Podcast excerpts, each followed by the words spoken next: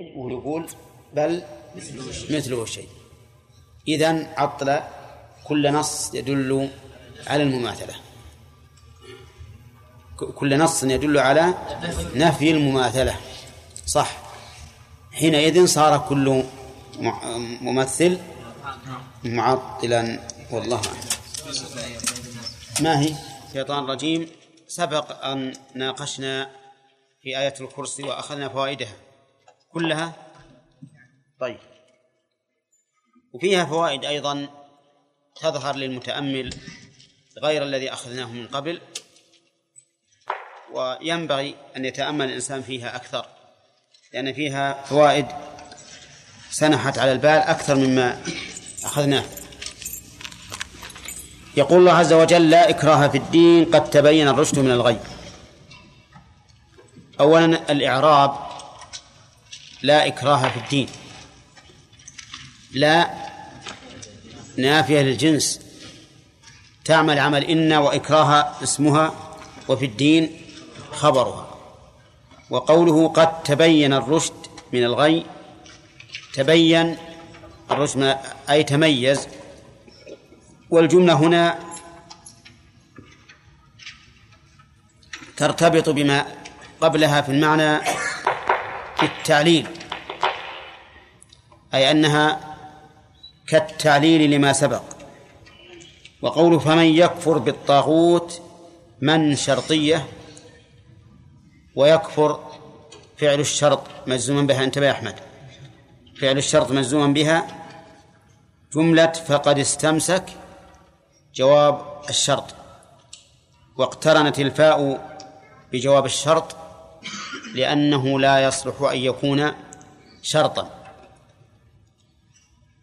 وابن مالك رحمه الله يقول في الألفية وقرن بفاء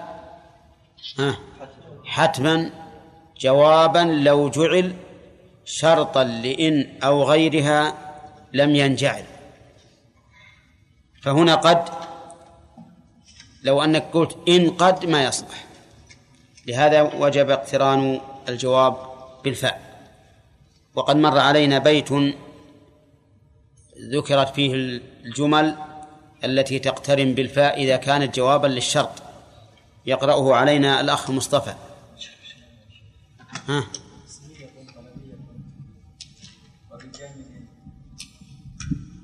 وبما وقد وقد وبلن وبالتنفيس. اسمية طلبية وبجامد وبما لا تلهينكم هذه الأشياء وبما وقد وبلن وبالتنفيس. طيب هذه قد وقوله لا انفصام لها إعرابها كما سبق بأن لا نافية للجنس وانفصام اسمها ولها الجار المجرور خبرها. ثم نبدأ بالمعاني فيقول الله عز وجل لا إكراه في الدين. وهذه الجملة كما نشاهد نفي. لكن هل هي بمعنى النهي؟ أو أن أو أنها خبر محض. فقيل إنها بمعنى النهي. أي لا تكره أحدا على دين الله. وعلى هذا القول قيل إنها منسوخة وقيل بل مخصوصة.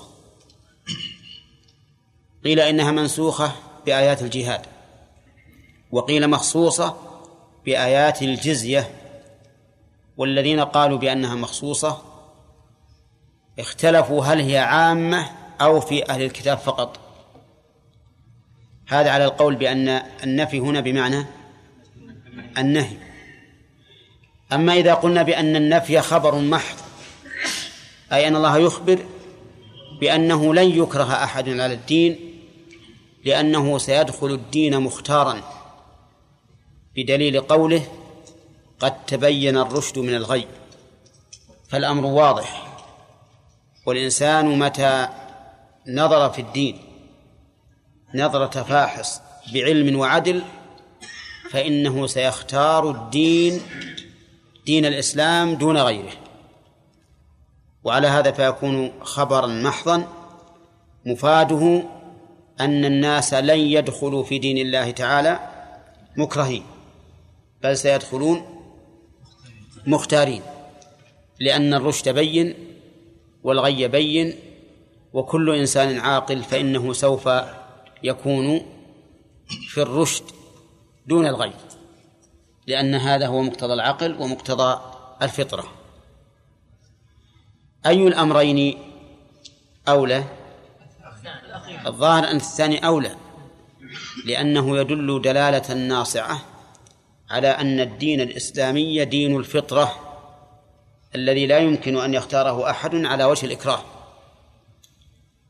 بل لا يختاره إلا وهو منقاد له مقتنع مقتنع به. نعم. أما على الأول فقلت لكم إن العلماء اختلفوا. هل الآية منسوخة أو محكمة أو هي مخصوصة؟ وعلى القول بالتخصيص هل هو خاص بأهل الكتاب أو عام؟ والذي يظهر من الأدلة على القول بأنها للنهي أنها مخصوصة لأن الإنسان لأن غير المسلمين مجبرون على الإسلام أو بذل الجزية أو المقاتلة. قاتلوا الذين لا يؤمنون بالله ولا باليوم الآخر ولا يحرمون ما حرم الله ورسوله ولا يدينون دين الحق من الذين أوتوا الكتاب حتى يعطوا الجزية عن يد وهم صاغرون. عرفتم؟ وما هو دين الحق؟ الذي بعث به الرسول عليه الصلاة والسلام كما قال تعالى هو الذي أرسل رسوله بالهدى ودين الحق. وإنما نبهت على ذلك لئلا يقول أهل الكتاب إنهم على حق. وليسوا على حق بل هم على باطل بعد أن بعث الرسول عليه الصلاة والسلام. طيب. إذا نقول الآية عامة لكنها مخصوصة. أي أننا نقول أكره الكفار على الإسلام أو بذل الجزية ولا بد. فإن أبوا فإنهم يقاتلون. وهكذا كان النبي عليه الصلاة والسلام إذا أمر أميرا على جيش أو سرية أمره بهذه الخصال الثلاث الإسلام فإن أبوا فالجزية فإن أبوا فالقتال. ولا بد. لأن الكافر مهما كان إذا بقي على كفره فسيكون ضد الإسلام بقدر ما يستطيع. ولا تظن أن كافرا يكون سلما للإسلام أبدا إلا خوفا من من من الإسلام. وإلا فإنه سيسعى بكل جهده على إخراج الناس من النور إلى الظلمات مهما كان. لأن الله سبحانه وتعالى قال إنهم أعداء لنا. والعدو لا يمكن أن يسعى لصديقه بخير أبدا ما عاش. طيب أما على القول الثاني وهو أن هذا الدين لا يمكن أن يدخله أحد كارها بل سيدخله مختارا إذا نظر فيه بعدل وإنصاف بعدل وعلم. إذا نظر فيه بعدل وعلم فإنه لن يختار غيره غيره. لن يختار غيره. فهذا الدين الإسلامي ما أمر بشيء فقال العقل ليته لم يأمر به ولا نهى عن شيء فقال العقل ليته لم ينهى عنه. وقوله لا إكراه الإكراه بمعنى الإرغام على الشيء. الإرغام على الشيء. فإن قلت ألا يمكن أن تحتمل الآية معنى ثالثا وهو أن أن هذا الدين عفى عما يفعله الإنسان مكرها. وأن معنى الآية لا أثر للإكراه في الدين. نعم. فالجواب هذا وإن كان يحتمله اللفظ من بعد لكن ما بعده يمنعه وهو قوله قد تبين الرشد من الغي. وقوله في الدين الدين يطلق على العمل ويطلق على الجزاء. يطلق على العمل وعلى الجزاء. أما إطلاقه على العمل ففي مثل قوله تعالى ورضيت لكم الإسلام دينا. إن الدين عند الله الإسلام.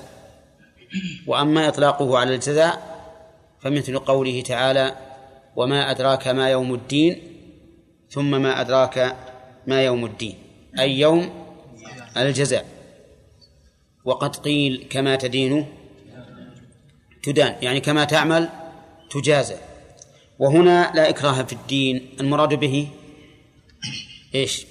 الجزاء ولا العمل؟ العمل. المراد به العمل. ثم هل المراد به كل دين أو دين الإسلام؟ دين الإسلام بلا شك. فأل هنا للعهد الذهني. للعهد الذهني يعني الدين المفهوم عندكم أيها المؤمنون وهو دين الإسلام. وقوله عز وجل لا إكراه في الدين قد تبين الرشد من الغي. تبين هنا ضمنت معنى تميز.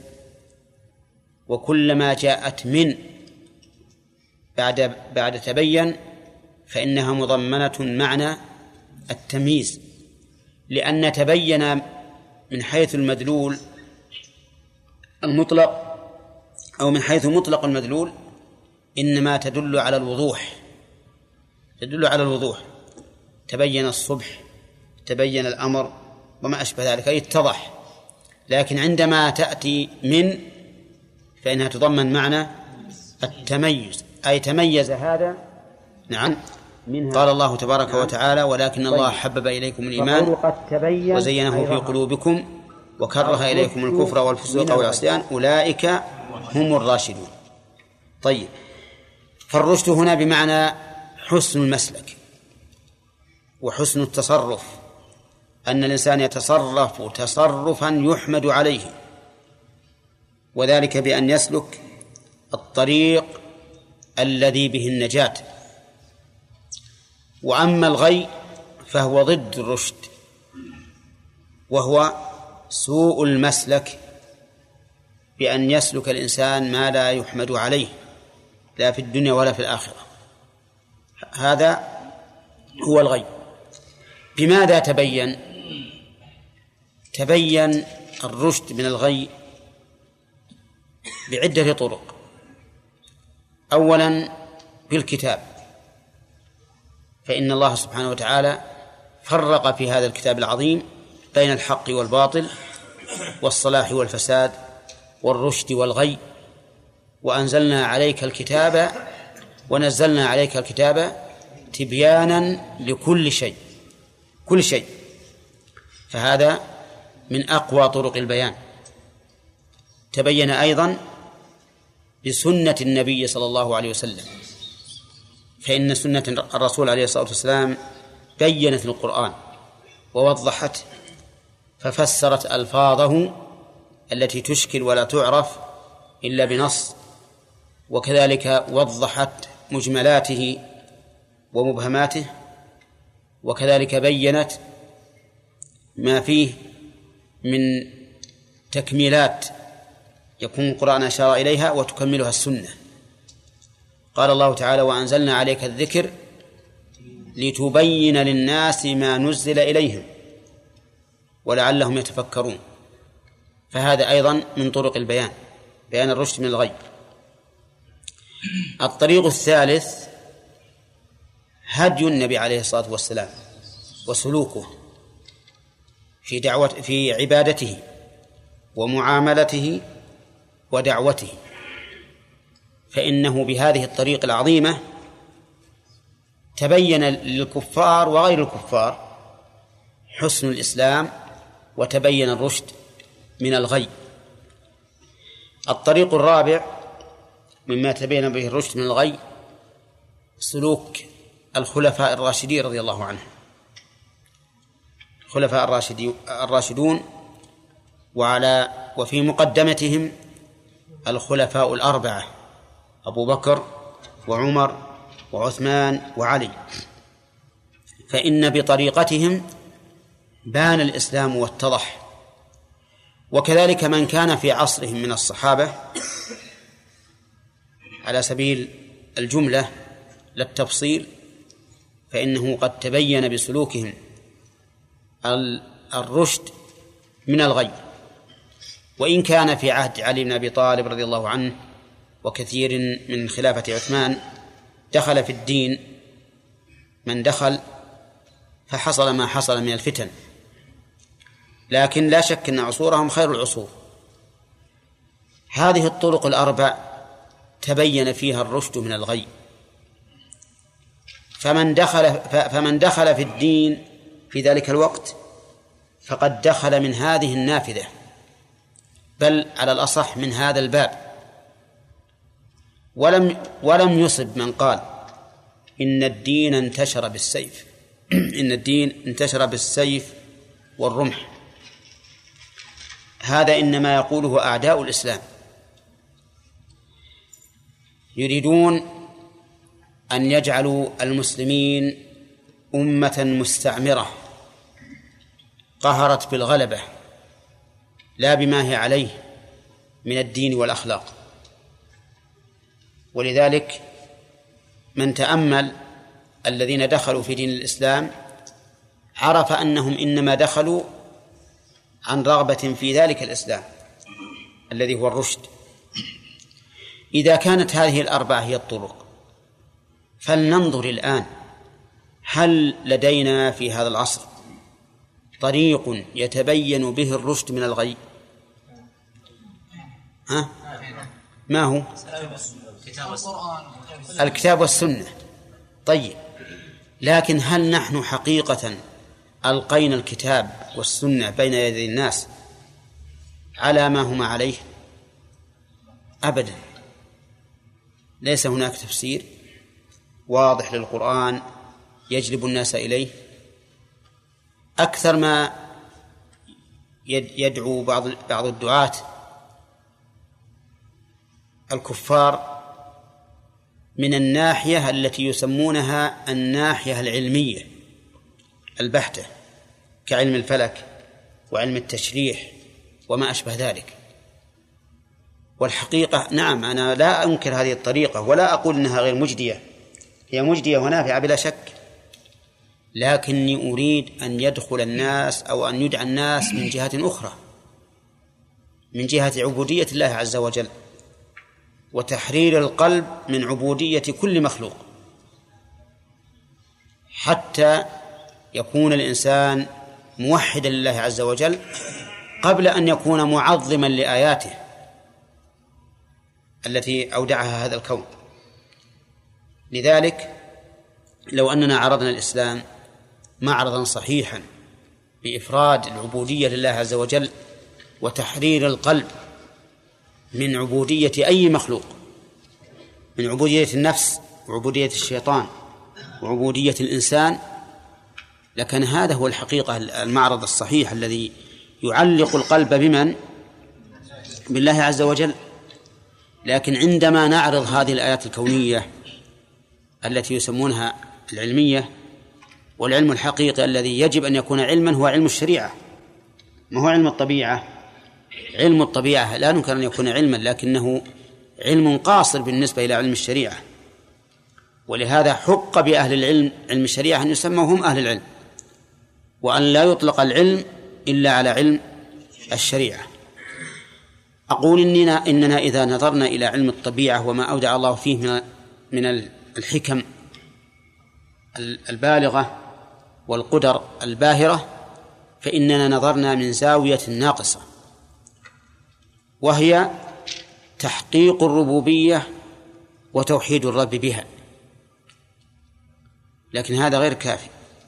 هذا غير كاف فلا بد من أن ننظر إلى الزاوية الأخرى التي جاءت بها الرسل وهي العبودية والألوهية لأنها هي الأصل. وماذا ينفع الإنسان إذا اعترف بأن هناك خالقا حكيما لكنه لا يعبده. ماذا يستفيد؟ ماذا يستفيد إذا عرف قدرة الله الباهرة وحكمته البالغة فيما ركب من طبائع البشر وفيما خلق في أجسامهم من دقائق المخلوق وكذلك في الكون العلوي والسفلي؟ ماذا يفيد؟ نعم هذا صحيح. ما خلق نفسه ولا جاء صدفة لا بد له من خالق عظيم قادر حكيم. لكن ما يكفي هذا. إذا أقررت بذلك ولم تعبده ها؟ صار صار ضارا عليك. صار ضرر هذا العلم أكبر من نفعه. فأنا أقول في الواقع أن طرق تبين الرشد الآن بالنسبة للمسلمين ضعيفة جدا. ما بينوا الرشد للناس. ائت إلى معاملة الناس الآن في الأسواق. وش تجدهم؟ ها؟ بعيدة من الرشد ولا غريبة على الرشد؟ ها؟ بعيدة وغريبة على الرشد. كذب خيانة حلف كاذب كلمات نابية حتى في الأسواق. إيت مثلا في شذوذ بعض الناس بتتبع النساء ومغازلتهن و و والافتتان بهن. هذا أيضا شذوذ عظيم. يعني من يرضى كما جاء في مسند أحمد من يرضى أن أحدا يفعل بأهله هذا؟ ها؟ لا أحد يرضى. طيب كيف إذا كنت لا ترضى أن يفعل بأهلك لماذا تفعله بأهل الناس؟ أي فرق؟ أليس هذا انتكاس؟ أقول أليس هذا انتكاسا؟ بلى انتكاس عظيم. وهل هذا رشد؟ أبدا. فنحن إذا عرضنا للناس الدين الإسلامي بهذا العرض أعتقد أننا لم نبين للناس بأفعالنا الرشد من الغي. ما قيمة كلمة تقال في محفل أو في مسجد ويثنى على الإسلام بها ويبين أوامر الإسلام ولكنك إذا طلعت من هذا المسجد أو هذا المحفل وعند عتبة هذا المكان تجد ما يناقض هذا القول. وش القيمة؟ الآن أناس كفار قد يكونون متهيئين للدخول في الإسلام لكن إذا نظروا إلى معاملة المسلمين اشمأزوا وقالوا إنهم يبقون على كفرهم مع إخلاصهم في عملهم الدنيوي خير من أن يكونوا كهؤلاء المسلمين. فالآن طرق بيان الرشد كم قلنا؟ أربعة كلها كانت متوفرة في عهد النبي عليه الصلاة والسلام وخلفائه الراشدين.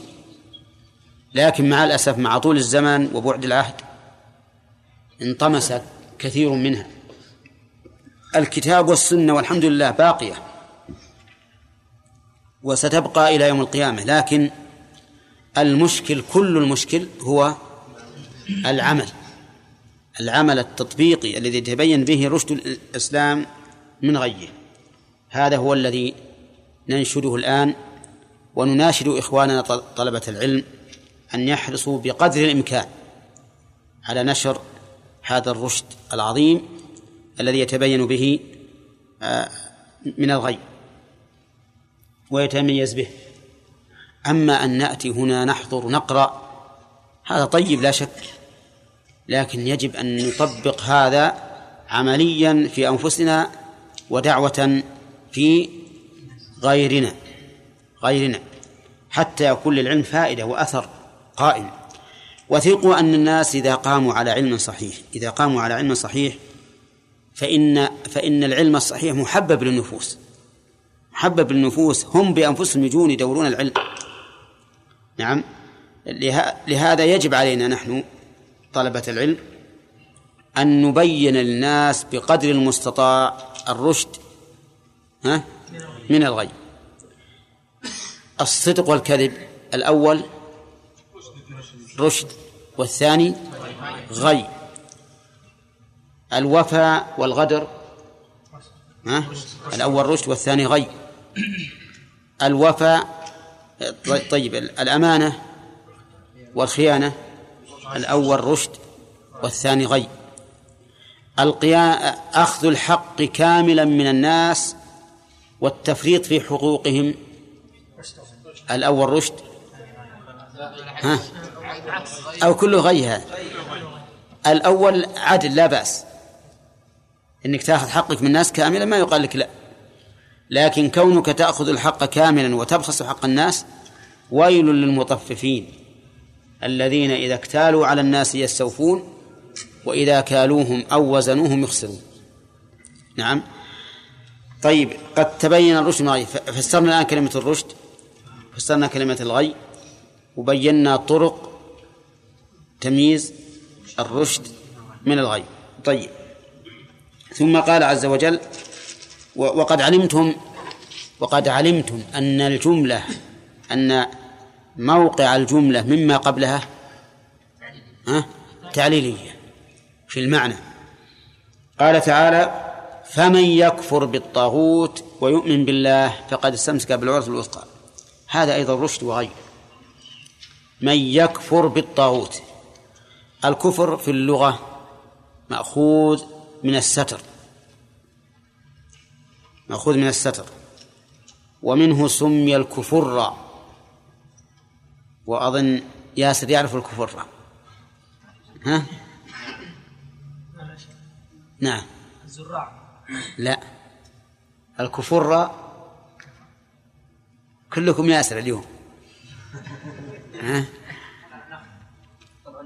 الكفر ما يسمى عند العامة بالكافور. آه بعد وشو؟ لا يا شيخ طلال أنت عارف من أهل نجد تعرف هذا. ما تعرفون النخل إذا أطلع أول ما يطلع؟ ما في كم؟ ها؟ والنخل ذات الأكمام. كم يستر الثمر يسمى هذا كفرة. كذا؟ لأنه ساتر. فالكفر في الأصل مأخوذ من الستر لأن الإنسان الكافر ستر نعمة الله عليه.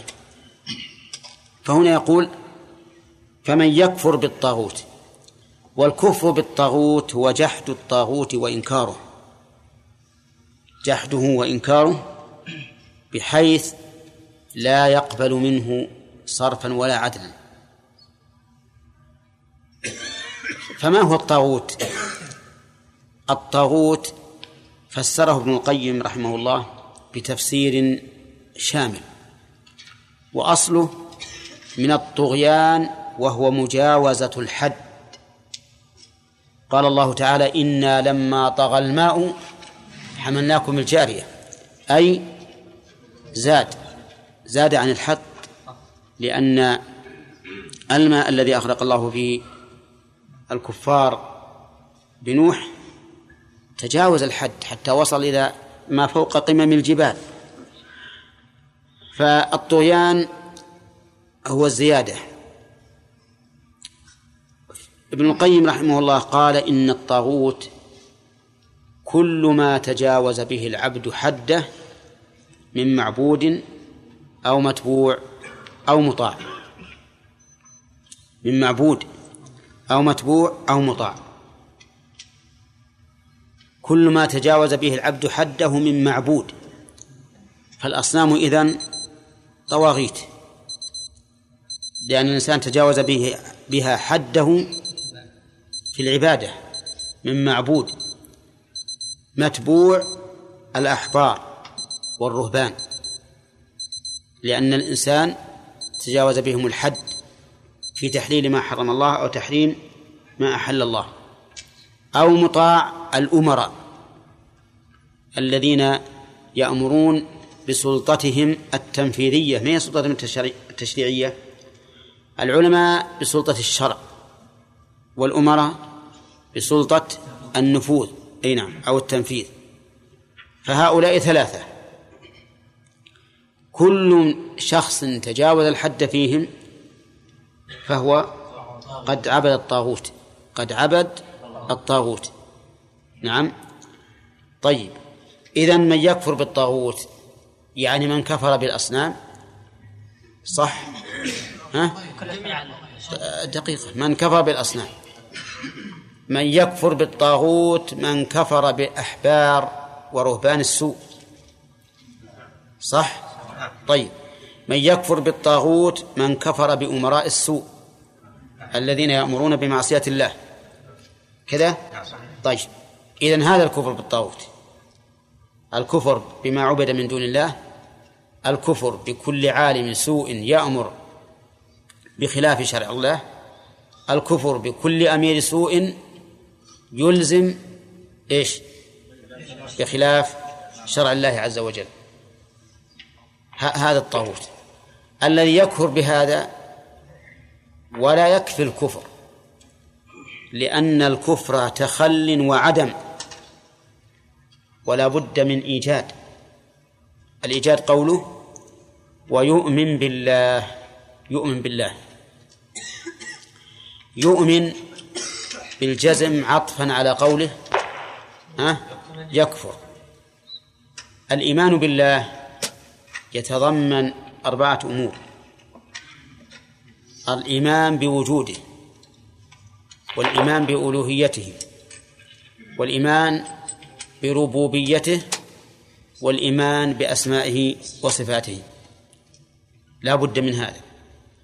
الإيمان بوجوده والإيمان بألوهيته والإيمان بربوبيته والإيمان بأسمائه وصفاته. لا بد من هذا. الإيمان بوجوده وربوبيته وألوهيته وأسمائه وصفاته. إيمانا يستلزم القبول والإذعان. القبول للخبر والإذعان للطلب. والإذعان الطلب سواء كان أمرا أم نهيا. فصار الإيمان مركبا من أربعة أمور مستلزمة لأمرين. أربعة أمور ما هي؟ الإيمان بالله بوجود الله وربوبيته وألوهيته وأسمائه وصفاته. والخام ويكون هذا الإيمان مستلزما للقبول والإذعان. قبول الخبر وتصديقه والإذعان للطلب فعلا للمأمور وتركا للمحظور. ثم اعلم أن قولنا الإيمان بوجود الله وربوبيته وألوهيته وأسمائه وصفاته المراد الإيمان بانفراده بهذه الأشياء بالربوبية والألوهية والأسماء والصفات. وبالوجود الواجب وبالوجود الواجب. فهو سبحانه وتعالى منفرد بهذا بأنه واجب الوجود ورب وإله وذو أسماء وصفات عظيمة. هذا الإيمان بالله. فالذي يؤمن بوجود الله وبربوبية الله ويشرك مع الله غيره ها؟ فليس بمؤمن بالله. حتى لو قال بملء فيه إنه مؤمن بالله قلنا لم تؤمن بالله. لو أمنت به ما أشركت به. نعم. لأنك ما كفرت بالطاغوت. لا بد من الكفر بالطاغوت والإيمان بالله عز وجل. لو آمن بالله بوجوده وربوبيته وألوهيته دون أسمائه وصفاته فإنه لم يؤمن بالله. لم يؤمن بالله وهم على درجات. قد يصل جحده إلى الكفر وقد يكون دون ذلك. طيب من آمن بالله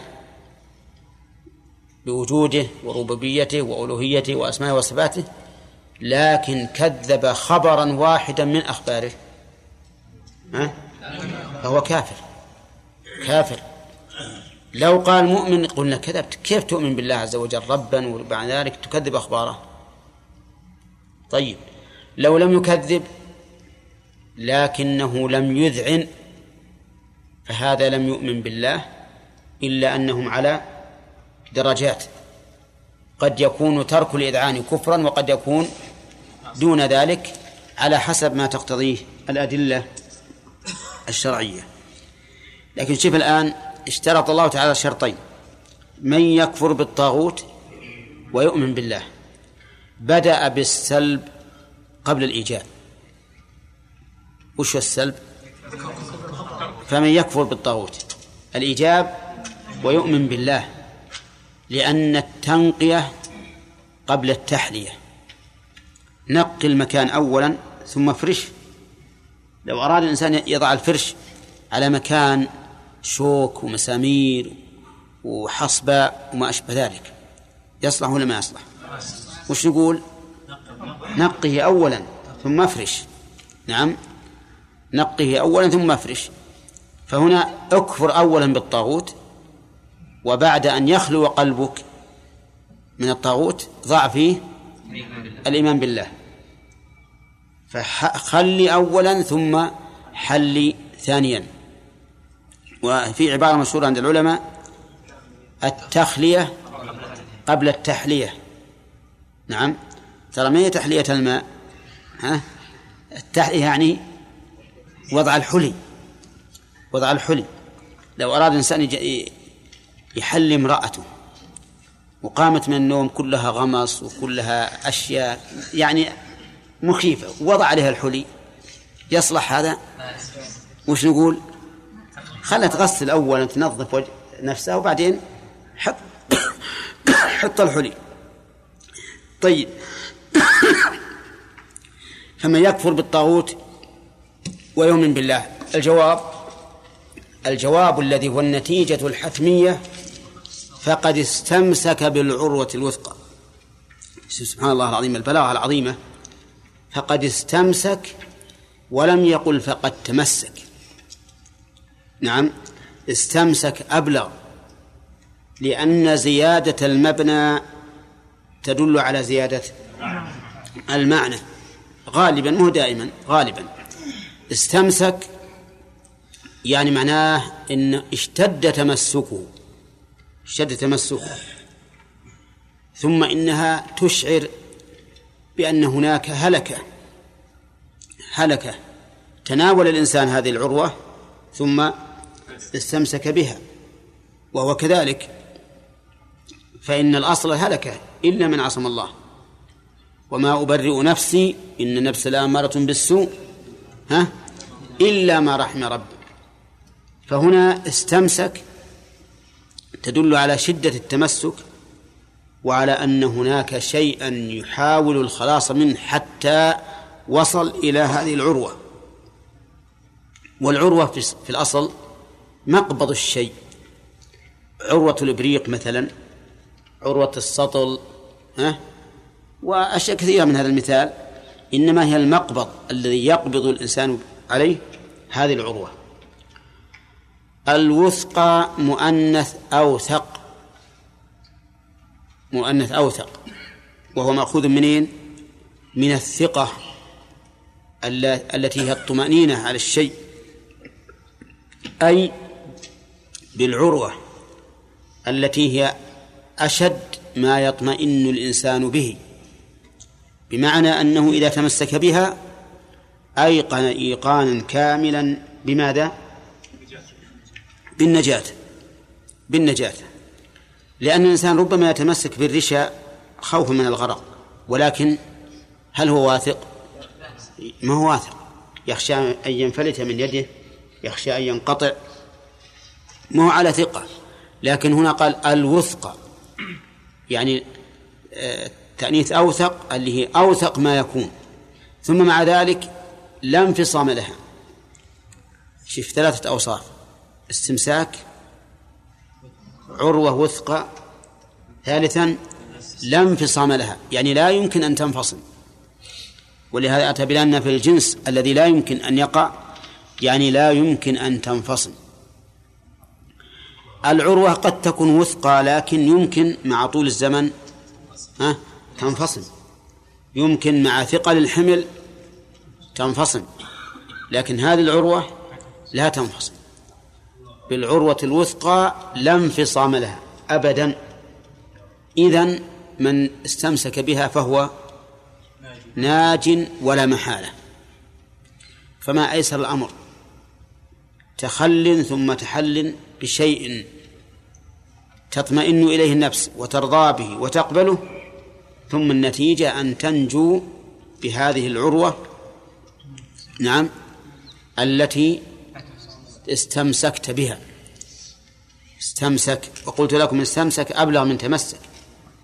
الإنسان قد يتمسك بالشيء ولكن لا يستمسك به أي لا يحصل له الإمساك بذلك بخلاف استمسك. طيب وقوله لا انفصام لها هذا الوصف الثالث. أي أنه آمن من إيش؟ نعم من الانفصام وهو الانقطاع. ثم قال تعالى والله سميع عليم. ختم الآية بذلك تحذيرا من وجه وتبشيرا من وجه. تحذيرا منين؟ من المخالفة. وتبشيرا في الموافقة. أي إذا وافقت فلن يضيع عملك فإن الله سميع عليم. وإن خالفت فلن يخفى عملك على الله لأن الله سميع عليم. ومر علينا كثيرا أن العلماء رحمهم الله آه، فات ست دقائق بعد الأذان. ها؟ تبي نايم؟ لا لا طيب. في أسئلة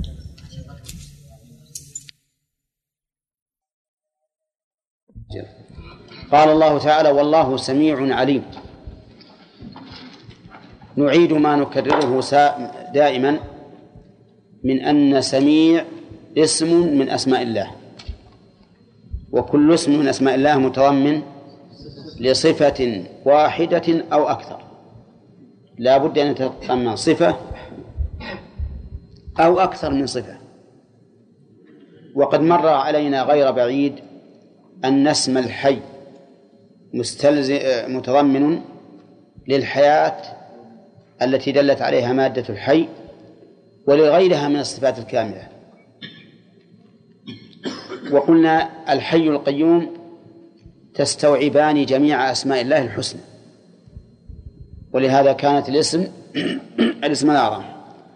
فكل اسم قاعدة كل اسم من أسماء الله فهو متضمن لصفة أو أكثر. وليس كل صفة تتضمن اسما. واضح؟ فمثل جاء ربك هذه صفة. هل يلزم أن نقول من أسماء الله الجائي؟ ها؟ كلم الله موسى تكليما. لا يلزم أن, أن أو لا يجوز. بناء على ثبوت صفة الكلام في حقه. لكن سميع نقول تضمنت صفة وهي السمع. تضمنت صفة وهي السمع. السمع يقول العلماء إن قسمين رئيسيين بمعنى الإجابة. إدراك المسموع يعني الصوت وإن خفي. وهذا أيضا تارة يراد به التأييد وتارة يراد به التهديد وتارة يراد به بيان إحاطة الله إحاطة سمع الله بكل شيء. هذا الذي السمع الذي بمعنى إدراك المسموع. تارة يراد به التأييد وتارة يراد به التهديد وتارة يراد به بيان إحاطة سمع الله سبحانه وتعالى بكل شيء. ففي قوله تعالى إنني معكما أسمع وأرى. يراد به التأييد. يعني مع إثبات السمع يراد به التأييد. وفي قوله لقد سمع الله قول الذين قالوا إن الله فقير ونحن أغنياء يراد به التهديد. وكذلك أم يحسبون أنا لا نسمع سرهم ونجواهم؟ بل وتارة للتهديد. للتهديد هذه. يعني أنا لا نسمع سرهم ونجواهم بلى ورسلنا لديهم مكتوبون طيب وتارة يراد به بيان إحاطة علم الله بكل مسموع. ها؟ مثل قد سمع الله قول التي تجادلك بزوجها وتشتكي إلى الله. لا تشغلون تكفرون بهذا. و وربما يقال أيضا كل ما جاءت اسم سميع فهي دالة متضمنة لذلك. أما النوع الثاني أو القسم الثاني الرئيسي من أقسام السمع فهو بمعنى الاستجابة. ومنه قوله تعالى عن إبراهيم إن ربي لسميع الدعاء. سميع الدعاء يعني مجيب الدعاء لأنه ليس المقصود التوسل بسمع الله للدعاء بدون إجابته بل المقصود التوسل بكونه جل وعلا مجيبا للدعاء أن يجيب دعاء هذا الداعي. قالوا ومنه قول المصلي سمع الله لمن حمده. يعني استجاب لمن حمده. وهل بين هذين القسمين منافاة؟ ها؟ ليس بينهم منافاة. لأن هذا لشيء وهذا لشيء. والتنافي إنما يكون إذا وقع المعنيان على شيء واحد. لا يمكن الجمع بينهما. فبهذا تبين أن سمع الله ينقسم إلى قسمين. سمع سمع بمعنى إدراك المسموع يعني إدراك الأصوات وإن خفيت وسمع بمعنى الاستجابة استجابة الدعاء. والأول تارة يراد به التهديد وتارة يراد به التأييد وتارة يراد به بيان الإحاطة. نعم. وأما قوله عليم فهو أيضا من أسماء الله سبحانه وتعالى. من أسماء الله سبحانه وتعالى التي هي من أوسع الأسماء. كما قال الله تعالى لتعلموا أن الله على كل شيء قدير وأن الله قد أحاط بكل شيء علما. والعلم قال العلماء إنه الإحاطة بالشيء على وجه مجزوم به مطابق لواقعه. هذا هو العلم. يعني إدراك الشيء على ما هو عليه إدراكا جازما مطابقا. جازما مطابقا. هذا هو العلم. فمن لم يدرك الشيء فهو جاهل به. ومن أدركه على خلاف ما هو عليه فهو أيضا جاهل به. ومن أدركه غير جازم به فهو شاك فيه غير عالم والشك غير العلم. فالله عز وجل يعلم الأشياء كلها دقيقها وجليلها ما يتعلق بفعله وبفعل العباد وما هو ماض وحاضر ومستقبل. قال الله تعالى يعلم ما بين أيديهم وما خلفهم. وقال تعالى علمها قال علمها عند ربي في كتاب لا يضل ربي ولا ينسى. لا يضل لا يجهل ما, ما يستقبل ولا ينسى ما مضى. مناسبة ختم الآية بالاسمين الكريمين هو أن فيها تحدثا عن الدين والمستمسك به والزائغ عنه فمن أجل ذلك كان من أنسب ما تختم به هذا هذان هذين الاسمين لأن من علم أن الله سميع لأقواله عليم بأحواله فماذا يختار لنفسه؟ ها؟ يختار لنفسه الرشد ويتجنب الغي يختار الرشد لأنه يعلم أن الله يسمعه إن تكلم ويعلمه على أي حال كان ويخشى ويحذر الغي لأن الله لأنه يعلم أن الله يسمعه ويعلمه على أي حال كان ويخشى عقاب الله.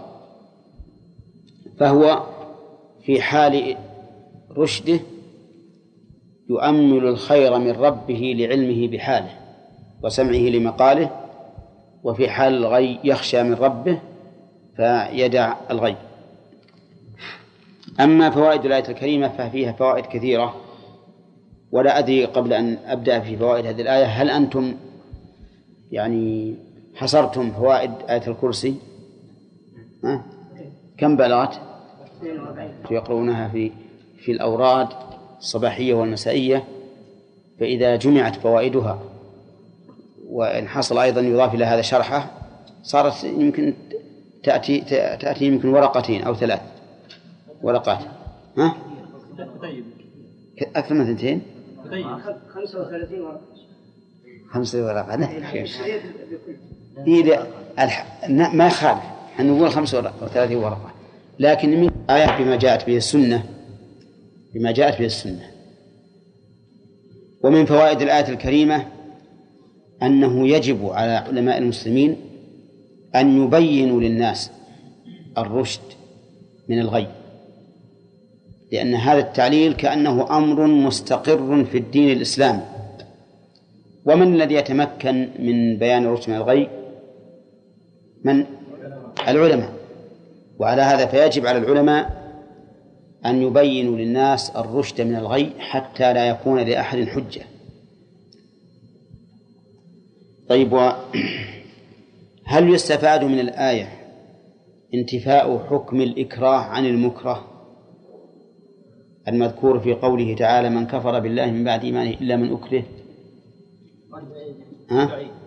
قلنا إنه ربما يقول غائل بذلك ولكن يبعده قوله قد تبين الرشد من الغي فإن هذا التعليل لا يناسب هذا المعنى. ومن فوائد الآية الكريمة أن أنه ليس هناك إلا رشد وغي. إذ لو كان هناك ثالث لذكر لأن المقام مقام حصر. ويدل لهذا قوله تعالى فماذا بعد الحق إلا الضلال؟ إلا الضلال. ومن فوائد الآية الكريمة أنه لا يتم الإخلاص إلا بنفي ما بنفي جميع الشرك. لقوله فمن يكفر بالطاغوت ويؤمن بالله فمن آمن بالله ولم يكفر بالطاغوت لم يتم إيمانه. طيب. ومن فوائد الآية الكريمة أن كل ما عبد من دون الله فهو طاغوت. لقوله فمن يكفر بالطاغوت ويؤمن بالله. وجه هذا أنه جاء أنه سبحانه وتعالى جعل الكفر بالطاغوت قسيما لإيش؟ للإيمان بالله. وقسيم الشيء غير الشيء. منفصل عنه. طيب و هل يستفاد من هذا أنه لا يجتمع في القلب كفر وإيمان؟ ها؟ نشوف وش جواب الشرط. هل جواب الشرط فهو مؤمن؟ أو جواب الشرط فقد استمسك بالعرف الوثقى؟ هذا الجواب. إذن ما نستفيد أن الإنسان لا يمكن أن يكون في قلبه إيمان وكفر لأن الجواب ليس هو ليس أنه ليس لا يكون مؤمنا بل الجواب أنه استمسك بالعروة الوثقى. وعلى هذا فإذا كان فيمكن أن يكون في الإيمان في الإنسان إيمان وكفر. وهذا هو مذهب أهل السنة والجماعة. لكن من أراد الاستمساك بالعرف الوثقى فليكفر بالطاغوت. الاستمساك يعني معناها الذي لا يمكن أن يسقط أو ينفصل. ومن فوائد الآية الكريمة أنه لا نجاة إلا بالكفر بالطاغوت والإيمان بالله. لقوله فقد استمسك بالعروة الوثقى. ومن فوائدها أيضا أن أن الأعمال تتفاضل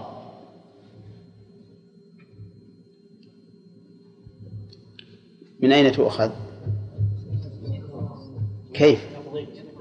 من اسم التفضيل لأن التفضيل يقتضي مفضلا ومفضلا عليه ولا شك أن الأعمال تتفاضل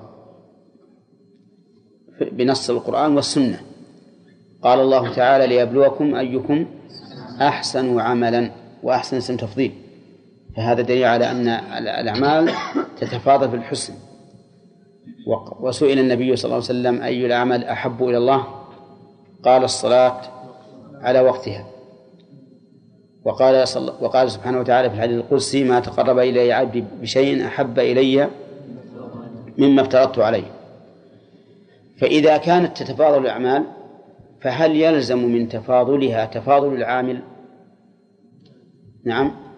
إي نعم. يلزم منها تفاضل العامل. كلما كان العمل أفضل كان العامل أفضل. طيب تفاضل الأعمال بأي شيء يكون؟ ها؟ طيب بعدة أمور. أولا بحسب العامل بحسب الزمان بحسب المكان بحسب الزمان هو هو الوقت. بحسب الكيفية والمتابعة. بحسب الإخلاص لله عز وجل. بحسب الجنس أو النوع. باقي عندنا؟ القدر. هل يكون في تفاضل هذا؟ قلناها. الكيفية هي المتابعة. هي الكمية هي القدر. طيب الآن نعود مرة ثانية ربما يتبين لنا السابق. بحسب بحسب العامل بحسب العامل. مثاله قول النبي صلى الله عليه وسلم لا تسبوا أصحابي فوالذي نفسي بيده لو أنفق أحدكم مثل أحد ذهبا ما بلغ مد أحدهم ولا نصيفه. نعم. هذا بحسب العامل. بحسب العمل جنسه نوعه. فالفرائض أفضل من النوافل. هذا الجنس. كل فريضة أفضل من النفل من النفل من نوعها. كل فريضة فهي أفضل من النفل من نوعها. ففريضة الصلاة أفضل من من إيش؟ من سنة الصلاة مثلا. طيب وتختلف أيضا بحسب النوع. فالصلاة أفضل من الزكاة والزكاة أفضل من الصوم. هذا باعتبار النوع. والثالث باعتبار الزمان. دليله قول النبي صلى الله عليه وسلم ما من أيام العمل الصالح فيهن أحب إلى الله من هذه الأيام العشر. رح يا آدم. رح توضأ ما من أيام العمل الصالح فيهن أحب إلى الله من هذه الأيام العشر. ومن صام يوما في سبيل الله بعد الله وجهه عن النار سبعين خريفا. طيب بحسب المكان دليله صلاة في مسجد هذا خير من ألف صلاة فيما عداه إلا المسجد الحرام. بحسب الكيفية. يعني معنى أن أن كيفية العبادة تكون أفضل من كيفية أخرى.